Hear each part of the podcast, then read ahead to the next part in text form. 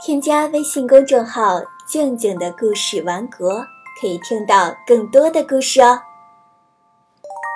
今天我们继续讲《阿里巴巴与四十大盗》第二集。巨石果然应声而开，露出洞口。阿里巴巴走了进去，立即被眼前的景象惊呆了。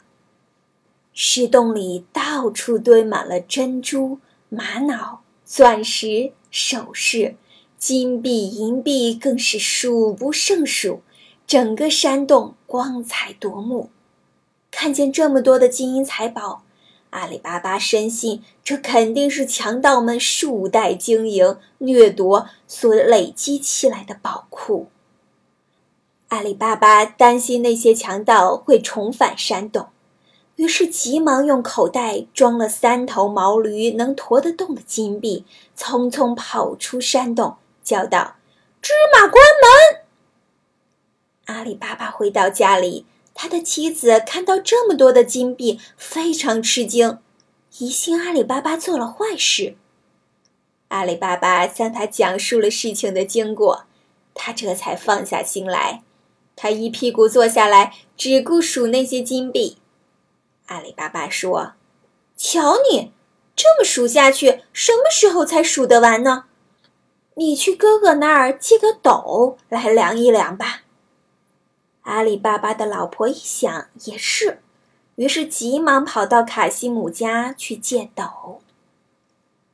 卡西姆的老婆一心想了解阿里巴巴的老婆借斗想量些什么，于是他在斗的底部抹上了一点蜂蜜。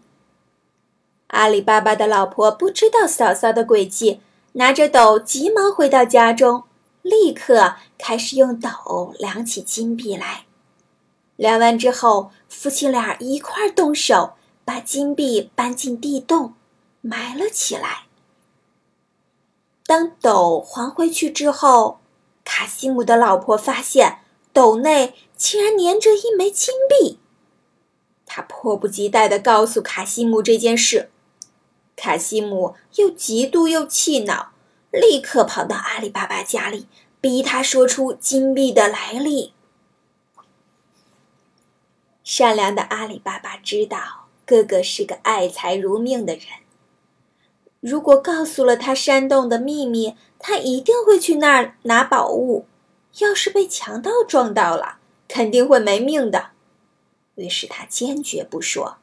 只是答应和哥哥平分这些金币，卡西姆不肯罢休，威胁说要向法官揭发他。阿里巴巴不得已，只好告诉了他。卡西姆听说这个秘密后会怎么做呢？今天的故事就先讲到这里，我们明天再继续。欢迎添加微信公众号“静静的故事王国”，在里面每天都有一个新故事。或者呢，也可以添加我的个人微信，汉语拼音“静静姐姐二零一六”，在里面可以给我发语音和我聊天互动哦。